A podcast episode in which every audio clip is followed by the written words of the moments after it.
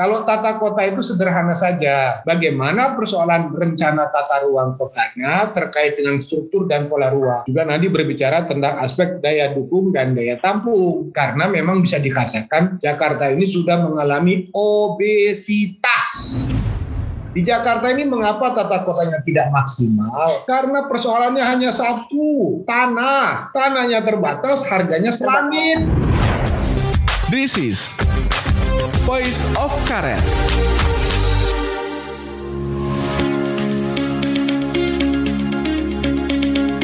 Halo Sobat Bisnis, kembali lagi dalam Voice of Karet bersama saya Siti Satina Dewi, uh, jurnalis di Indonesia. Uh, jadi kali ini kita akan mengangkat tema hal yang menjadi sorotan publik ya, yaitu mengenai Jakarta. Ya, seperti kita tahu ada artikel yang dirilis oleh uh, situs arsitektur Rethinking the Future atau RTF bahwa menyebut Jakarta ini disebut sebagai kota dengan rencana kota terburuk gitu. Nah, kita akan membahas soal ini dengan pengamat tata kota Bapak Yaya Supriana sudah bergabung bersama kita. Apa kabar Pak Yaya? Baik, Alhamdulillah Mbak Fitri. Terima kasih ya Pak ya sudah ya. bergabung bersama kami meluangkan waktunya untuk berdiskusi. Uh, ya seperti tadi pembukaan yang sudah saya sampaikan Pak, ini ada artikel ya Pak ya yang menyebut hmm. Jakarta sebagai kota terburuk gitu Pak. Ini tanggapannya seperti apa Pak? Begini, untuk menilai suatu kota itu tidak mudah. Ya. Dia harus punya indikator-indikator yang jelas. Bagaimana cara mengukur sebuah tata kota. Karena artikel ini bisa saja merupakan opini atau memang tulisan dari si jurnalisnya atau si pembuat beritanya. Karena bagaimanapun bagi kita sebagai kelompok perencana itu kalau untuk menilai suatu kota harus jelas indikator yang menjadi ukuran-ukuran suatu kota itu baik atau buruk. Nah, kalau dari aspek tata kota, kalau bicara kita tata ruang itu berbicara tata kota ya berbicara tentang struktur ruang. Struktur ruang itu apa? Struktur ruang itu adalah pusat-pusat kegiatan dan didukung oleh jaringan pelayanan. Jadi dalam hal ini sebuah pusat kegiatan di perkotaan itu kan ada pusat kegiatan utama seperti kita kalau kita lihat di Tamrin Sudirman itu mungkin pusat kegiatan utama di Jakarta, Senen, uh, Blok M atau kawasan-kawasan strategis lainnya. Nah di situ semua pusat kegiatan ada yang utama, ada sub uh, pusat PWK-nya, pusat kegiatan pendukungnya, PWK-nya, atau maupun di tingkat lingkungan itu mau tidak mau memang harus dilengkapi dengan jaringan pelayanan. Jadi ukuran sebuah kota itu adalah jika tingkat pelayanannya itu mampu memberikan kualitas pelayanan yang maksimal. Contohnya apa? Jaringan pelayanan itu. Jalan, air bersih, listrik, persampahan, air limbah. Mungkin juga sekarang itu jaringan digital dalam konteks uh, teknologi digitalnya Nah sekarang kalau misalnya orang mengatakan buruk baiknya sebuah kota kan pasti harus dilihat dulu berapa uh, besar atau berapa persen presentasi layanan itu diberikan. Contohnya misalnya gini, DKI dari struktur tata ruangnya kita ingin lihat jaringan pelayanannya bagaimana terkait dengan jalan. Oh, rupanya road ratio jalan Jakarta itu memang masih sekitar 7-8 persen dari luas uh, wilayah. Jadi panjang jalan dengan luas wilayah itu perbandingannya baru sekitar 7-8 persen. Tapi pertanyaannya kalau lebih dari segitu, apakah Jakarta dijamin lancar? Belum tentu. Kita lihat perbandingannya, misalnya di New York atau di London itu di atas 20 persen. Tapi pertanyaannya, apakah London itu macet? Apakah London tidak macet atau New York itu tidak macet? Jadi otomatis kalau jaringan jalan itu yang masih terbatas dan public transportnya belum maksimal, ya jelaslah semua orang pasti akan memilih menggunakan kendaraan pribadi untuk melakukan aktivitasnya. Dan kita harus akui persoalan jaringan jalan atau jaringan transportasi Jakarta masih jauh. Karena apa? Karena kita Jakarta ini bisa dikatakan adalah kota yang baru mengenal rencana tata ruang kota itu secara formal pada tahun 67. Ketika Bang Ali jadi gubernur, Bang Ali mengesahkan rencana tata ruang kota Jakarta itu untuk tahun 65 sampai dengan tahun 85, 20 tahun. Jadi Bang Ali tanya, untuk kota seperti ini, berapa sih sebetulnya penduduk yang idealnya? Dibilang, dijawab di dalam rencana tata ruang Jakarta itu, atau rencana tata kota Jakarta itu 5 juta.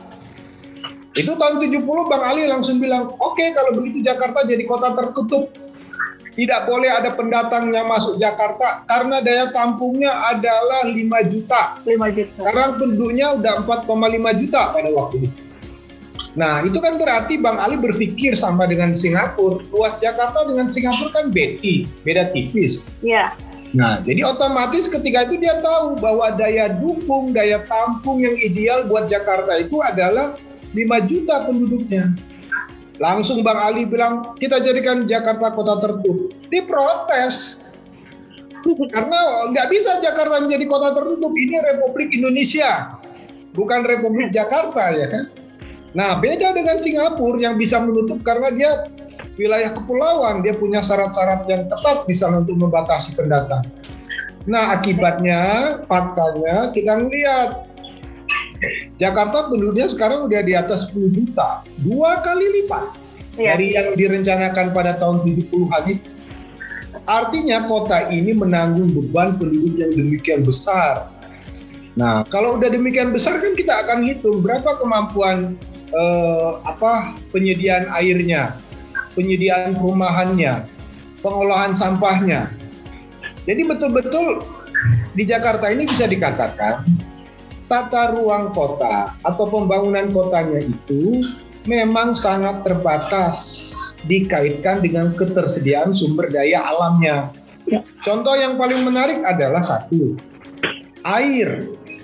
Jakarta ini dengan penduduk yang lebih dari 10 juta itu sulit mendapatkan air baku yang air bersih. bersih. Karena apa? Jakarta ini untuk air minumnya itu aja disuplai dari Jatiluhur. Nanti kalau terus bertambah nanti dari Waduk Krian, di Lebak Banten. Karena untuk air Jakarta itu ibaratnya kita mau cari mata air Jakarta itu ketemunya air mata. Karena apa? Karena air Jakarta nggak bisa dipakai. Air permukaannya itu saja ya yang sumur dan sebagainya itu sudah tercemar dengan bakteri E. coli. Sudah penuh dengan limbah manusia. Ini otomatis punya masalah. Kalau kita sudah punya masalah dengan air berarti pelayanan air bersihnya memang kurang. Tapi kita terus memperbaiki. Kedua, transportasi. Jakarta ini kan baru bebenah. Artinya kita sudah bangun MRT, kita sudah bangun uh, eh, BRT, MRT. Tapi pembangunan itu pun memang sangat mahal. Di Jakarta ini mengapa tata kotanya tidak maksimal? Karena persoalannya hanya satu, tanah. Tanahnya terbatas, harganya selangit. Betul. Jadi kalau mau bangun jalan, harga pembebasan tanahnya itu lebih tinggi dari harga jalannya. Contohnya aja misalnya pembangunan jalan tol ke Pelabuhan Tanjung Priuk. Waktu itu dipatok harga per meternya 35 juta sama penduduknya. Kalau nggak 50 juta nggak mau dia. Oh. Apalagi kalau mau bangun di Tamrin Sudirman yang per meternya itu udah di atas 100 juta. Ya. Mahal. Jadi itulah penyebabnya. Karena apa? Itu tadi lahannya terbatas, orangnya terus bertambah. Jadi menata kota itu adalah menata manusianya. Nah, kalau dikaitkan nanti dengan persoalan perbandingan uh, hasil dari survei itu, saya juga tentunya ya. agak bikin andilau antara dilema dan kegalauan.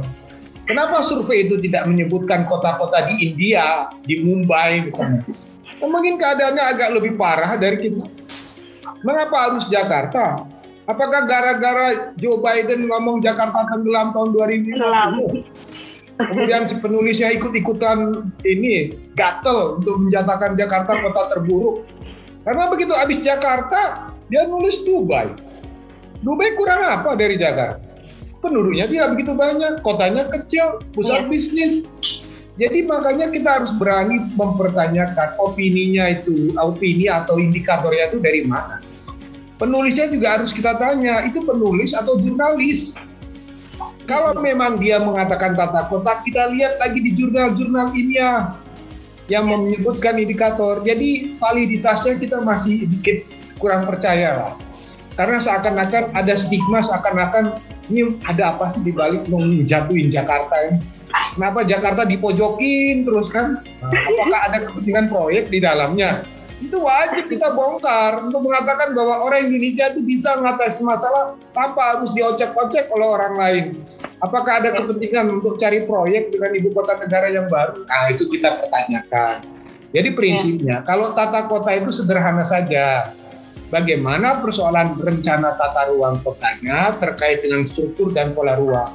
Juga nanti berbicara tentang aspek daya dukung dan daya tampung. Karena memang bisa dikatakan Jakarta ini sudah mengalami obesitas. Ya. Sudah gendut banget. Karena terlalu besar jadi lambat. Karena apa? Jakarta juga menanggung beban penduduk Jabodetabek.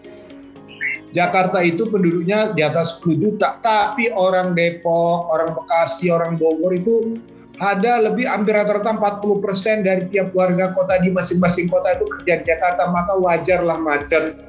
Jadi ibaratnya itu Jakarta menanggung beban hampir 30 juta penduduk di sekitarnya.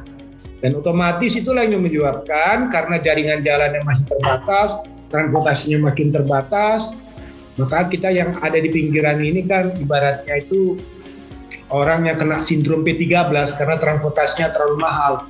Pergi pagi, pulang petang, pantat panas, pinggang pegal, malam musim pendapatan pas-pasan. Itulah yang menyebabkan kenapa KRL penuh. Karena apa? Karena tarifnya murah. Yang bisa naik KRL itu ya memang ya biasalah yang memang gajinya terbatas dan sebagainya. Itu saya mengatakan Jakarta itu memang semakin lama di tengah dan semakin mahal, jadi orang makin ke pinggir.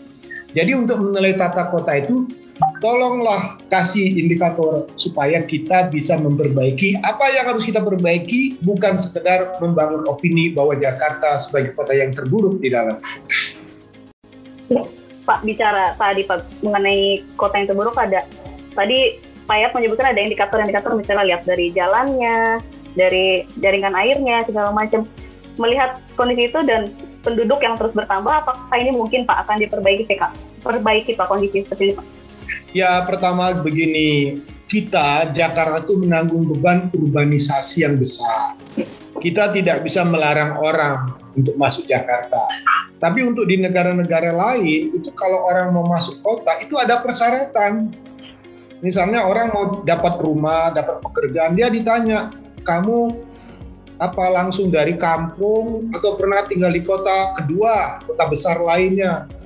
Sehingga ada proses transformasi, tidak langsung ibaratnya dari desa langsung put masuk Jakarta gitu kan. Karena di Jakarta ini karena terlalu banyak urbanisasi dan rata-rata dari daerah langsung ke Jakarta akibatnya itu tadi tinggal di metropolitan mentalnya katroan. Kampungan jadi seperti kampung kita ini. Jadi pertanyaannya, kalau yang masuk Jakarta tuh orang-orang yang keren, petarung, nggak gampang menyerah, terdidik, pintar-pintar, tentu kotanya akan lebih bagus. Karena apa? Ternyata urbanisasi di kita itu ya belum mampu mendongkrak pertumbuhan ekonomi di perkotaannya. Kalau di negara-negara lain itu mungkin bisa sekitar 7%, 8% PDRB-nya itu bisa naik. New karena yang datang tuh yang memang terampil, canggih, pintar. Kalau yang datang ke Jakarta tuh agak sedikit romusa, rombongan muka susah, ya agak repot lah. Kenapa? Kalau datang tanpa keterampilan, tanpa pendidikan, tanpa pengalaman, kemudian kalau Jakarta nggak mungkin lah dia digaji 10 juta. Tidak mungkinlah dapat penghasilan tinggi karena penghasilannya rendah. Kenapa? Karena keterampilannya terbatas. Karena keterampilan terbatas, otomatis produktivitasnya pun terbatas. Coba yang datang S2, S3, pinter, terampil, berusaha, pasti hasilnya akan lebih optimal. Itulah yang menyebabkan banyak penduduk datang membawa beban baru karena selalu menjadikan Jakarta menjawab mimpi-mimpi mereka. Kenapa urbanisasi ini terlalu tinggi? Karena terlalu sering nonton sinetron, kok di Jakarta lihat kok cepet banget orang jadi kaya, jadi ngetop, jadi apa gitu kan? Mohon maaf nih. Jadi ibaratnya begitulah urbanisasi di kita tidak banyak membawa perubahan untuk membawa perubahan sektor ekonomi di masyarakat. Karena yang masuk pun rata-rata yang informal. Dengan gaji yang terbatas pasti cari tempat sewa yang terbatas. Hidupnya minimal. Maka di tengah kota itu makin lama makin kumuh, makin padat. Kenapa? Karena tinggal di tengah kota itulah yang dekat dengan kantor. Orang-orang yang tinggal di perkotaan, yang di permukiman padat, itulah sebetulnya penjaga kota Jakarta. Karena mereka lah yang jadi satpam, office boy, cleaning service, yang membangun kota itu mereka yang membangun kota tiap pagi. Nah itulah dinamika kita ketika Jakarta terlalu banyak beban manusianya. Sementara kemampuan Jakarta ibaratnya begini, kota ini punya masalah antara kemampuan mengatasi masalahnya dengan masalahnya lebih besar masalahnya. Karena ibaratnya keterbatasannya pada anggaran, pada biaya untuk membangun dan melayani penduduk yang demikian besar itu butuh anggaran. Ibaratnya tuh membangun kota itu memang harus punya visi, punya misi. Visi, misi tanpa gizi, mimpi. Mhm. Gizinya tuh ya uang, anggaran. Karena manusianya banyak butuh proyek, butuh kegiatan. Nah di situlah ada ketimpangan antara yang datang bertempat tinggal sementara kota makin lama makin mahal. Nah, tata kota kita itu akhirnya terbebani dengan persoalan apa? Persoalan rebutan ruang, rebutan tanah. Makanya dibilang ruang terbuka hijaunya berkurang. Iya, iya RTH-nya terbukurang, tapi RTH lain bertambah. Apa itu RTH yang lain? Ruko, toko, hotel. Itu bertambah. Karena apa? Karena nilainya lebih tinggi. Makanya contoh itu di Condet. Di Condet kan dulu cagar budaya. Eh, teman-teman ya. dari warga Betawi, tanam salak ya supaya hijau. Kan orang nanya, harga salak berapa sekilo? 15 ribu. Kalau kontrakan 2 juta, mendingan gue buat kontrakan. Kalau tanam salak pun tidak mendapatkan insentif, jadi orang kalau mau menanam rumahnya, tanam pohon, punya pekarangan, dapat apa saya? Jadi di situlah perlu ada insentif dan insentif. Jadi kalau pertanyaan wajar, RTH kita kurang wajar. Karena apa? Karena land rent, nilai lahannya begitu tinggi. Saya kalau punya tanah 300 meter, 400 meter, di tengah-tengah Senen ya saya buat kontrakan aja, tenang aja. Itulah yang mengatakan nilai ekonomi kota menjadi tinggi, mendapatkan uang menjadi mudah sehingga memang berat. Akhirnya apa? tata ruangnya menjadi tata uang. Ya, karena orang memperebutkan ruang, makanya sekarang itu mengapa jadi kacau atau menjadi kurang kualitasnya? Karena kita kurang memberikan banyak untuk Jakarta. Jadi sebetulnya kita terlalu banyak mengeksploitasi kota, tapi kurang berkontribusi untuk memperbaiki kota. Itu. Ya, Pak, untuk tadi dikatakan masalah yang dihadapi ini lebih besar dibanding kemampuan untuk mengatasi masalahnya gitu ya. Misalnya masalah urbanisasi, masalah hmm. uh, anggaran, keterbatasan anggaran juga. Nah, ada juga definisi kebijakannya, Pak. Itu kira-kira di Indonesia ini sering disebut ganti pemerintah, ganti kebijakan. Itu juga apakah jadi persoalan, Pak? Ya jadi persoalan. Kita itu sebetulnya siapa pun jadi gubernur, jadi pemimpin di Jakarta itu nggak usah repot-repot rencana tata ruangnya sudah ada untuk 20 tahun, ya. punya sudah punya RPJP rencana pembangunan jangka panjang 25 tahun. Jadi setiap gubernur tuh lima tahun lima tahun harusnya tinggal memperbaiki apa yang dilakukan oleh gubernur sebelumnya. Targetnya tercapai atau tidak. Tapi karena pilkada kita sudah terlalu dipolitisasi, ganti pejabat ya ganti janji lah Makanya suka digeledek orang kan janganlah gonta ganti janji karena diledek orang tuh bahwa setiap gubernur harus buat RPJM rencana pembangunan jangka menengah lima tahun. Tapi kalau nggak terbukti kan nanti RPJM ledek juga RPJM rencana pembangunan janji melulu, ya kan? Harusnya harus benar ikuti. Nanti kalau jangka panjang harus benar 25 tahun. Kalau nggak jadi RPJP diledek orang juga rencana pembangunan janji palsu maka di situlah komitmen harus dipegang.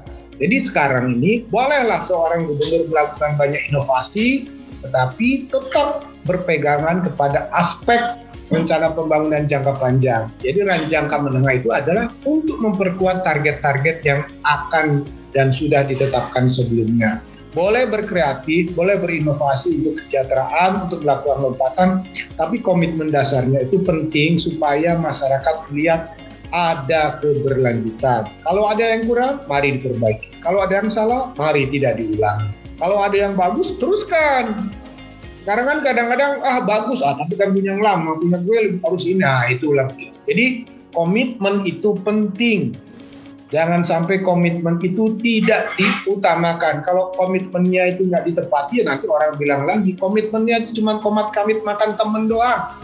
Nah jadi di sinilah sebetulnya bagi kita Membangun kota adalah membangun komitmen, membangun kota adalah membangun janji yang harus ditepati kepada warga. Ya, Pak, ini tadi juga udah nyinggung masalah Joe Biden ya Pak, yang prediksi Jakarta akan tenggelam beberapa tahun ke depan. Ya. Nah Bapak ngeliat ini gimana Pak? Apa ini emang mungkin besar bakal terjadi atau ah nggak mungkin lah ini? Begini, Joe Biden itu terlambat. Orang-orang Indonesia itu udah ngomong lebih dulu, saya itu udah ngomong ya. 10 tahun yang iya. lalu. Ya. Tapi kalau yang ngomongnya Jakarta nggak akan didengar. Kalau Joe Biden yang ngomong langsung sorot ah, langsung didengar. Tapi kan pertanyaannya ada apa di balik statement Joe Biden itu? Tiba-tiba ujungnya eh bangun ibu kota baru. Dan mengapa di dalam Joe Biden itu pernyataan Joe Biden itu terpikirkan kok terpikirin Jakarta? Apakah karena ada kajian dari lembaga NASA-nya itu yang menyatakan kota ini yang paling duluan akan tenggelam? Ya. Kemudian dia kutip. Kan enak kan ngambil contoh. Tapi pertanyaannya contohnya Jakarta. Kemudian narasinya ditambahkan segera pindah ibu kota. Ada apa di balik itu? Hmm. Seakan-akan ya. ada semacam ada rempeyek di balik udang. Nah, Padahal sebelum Joe Biden keluarin statement, kita memang sudah kita sudah sudah buat giant seawall sudah, iya. tanggul pinggir laut juga sudah, gitu kan. Cuman dia menggunakan narasi itu seperti memperkuat fakta yang ada. Dan kedua memang persoalannya bukan ancaman dari laut saja, ancamannya dari kita yang membuatnya mengambil air tanah secara berlebihan karena kita memang tidak punya sumber air tanah baku sehingga membuat kota ini makin lama makin dieksploitasi air tanahnya. Nah pertanyaannya kan tulisan ini juga jangan-jangan juga bagian dari upaya membuat stigmatisasi. Jadi kadang-kadang saya ini galau nih. Jakarta itu kalau misalnya ada peringkat-peringkat dunia selalu seakan-akan yang paling buruk, paling gagal. Tapi begitu bagus sebagai kota yang teraman, oh kok bisa ya? Seakan-akan nggak bisa dan percaya orang bahwa kota ini menjadi kota lebih bagus. Ya. Seakan-akan kita ini nggak mampu mengelola kota, mampu kita. Tapi untuk ke sana harusnya memang menjadi upaya gerakan bersama. Karena sekali lagi, kalau Jakarta ini menjadi kota yang gagal, itu gagal bukan karena pemimpinnya, tapi kitalah yang menggagalkannya. Kitalah yang kadang-kadang tidak punya tanggung jawab dengan kota ini. Kitalah yang seakan-akan seperti orang kos-kosan di Jakarta. Hmm. Penting gue kaya, gue sukses, tapi dengan perkotaannya enggak.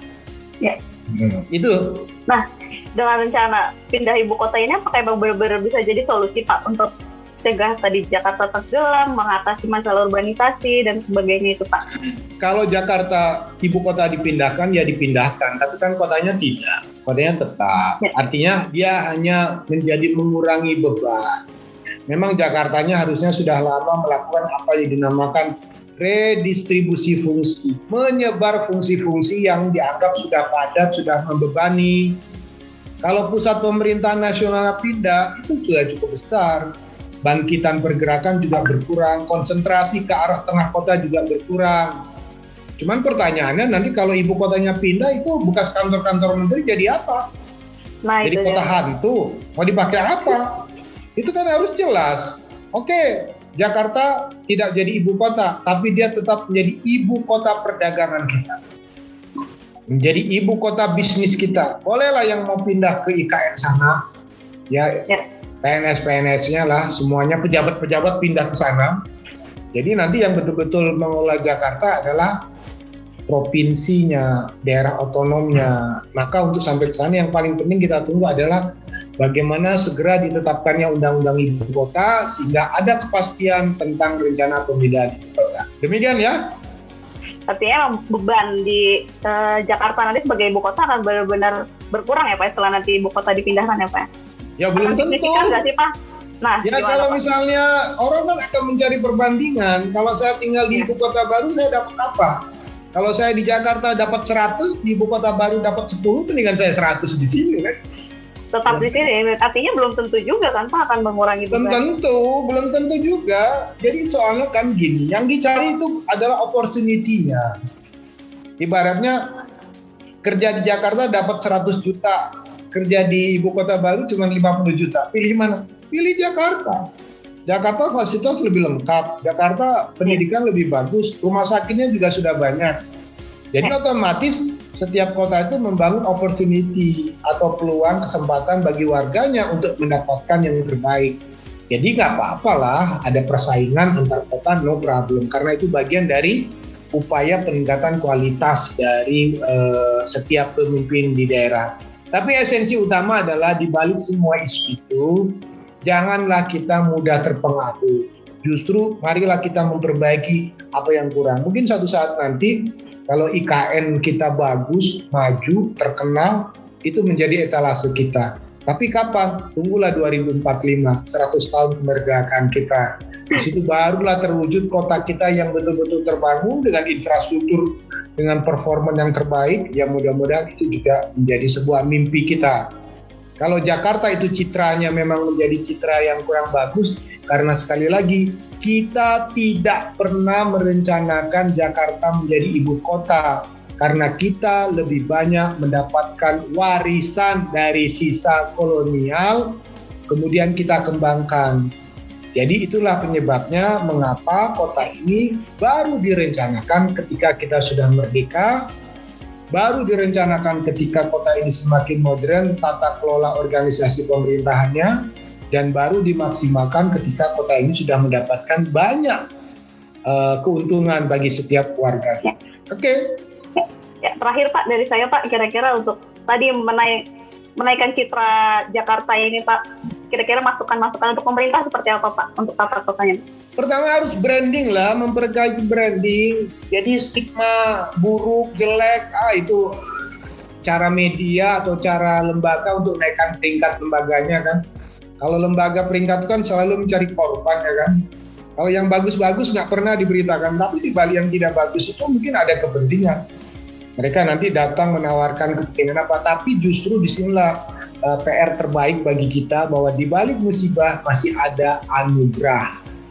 Di balik musibah masih ada yang bagus-bagus. Justru di situ kita ditantang. Justru yang menariknya adalah keberanian ketika Presiden Jokowi berani mengambil keputusan pindah ibu kota. Itu kan menjawab, kalau kota ini terus dengan masalah, kenapa kita tidak membangun? Kalau perdebatan nanti perdebatan ada pandemi, ada biaya, ada ketidakpastian, ada ganti presiden, yang penting komitmen bersama dari kita kalau kita ingin lebih bagus, mengapa tidak berani mengambil keputusan yang berani? Jadi pertanyaannya, mengapa kita tidak berani mengambil keputusan yang berani? Kalau tidak berani mengambil keputusan berani, artinya kita semuanya dalam posisi andilau. Selalu galau dalam mengambil keputusan. Oke okay, ya? Ya, siap. Terima kasih banyak Pak Yayat atas Sama-sama, terima kasih. masukan-masukannya. Terima ya. kasih. Ya, okay. baiklah Sobat Bisnis, saksikan terus program-program kami berikutnya. Sampai jumpa. Sama-sama.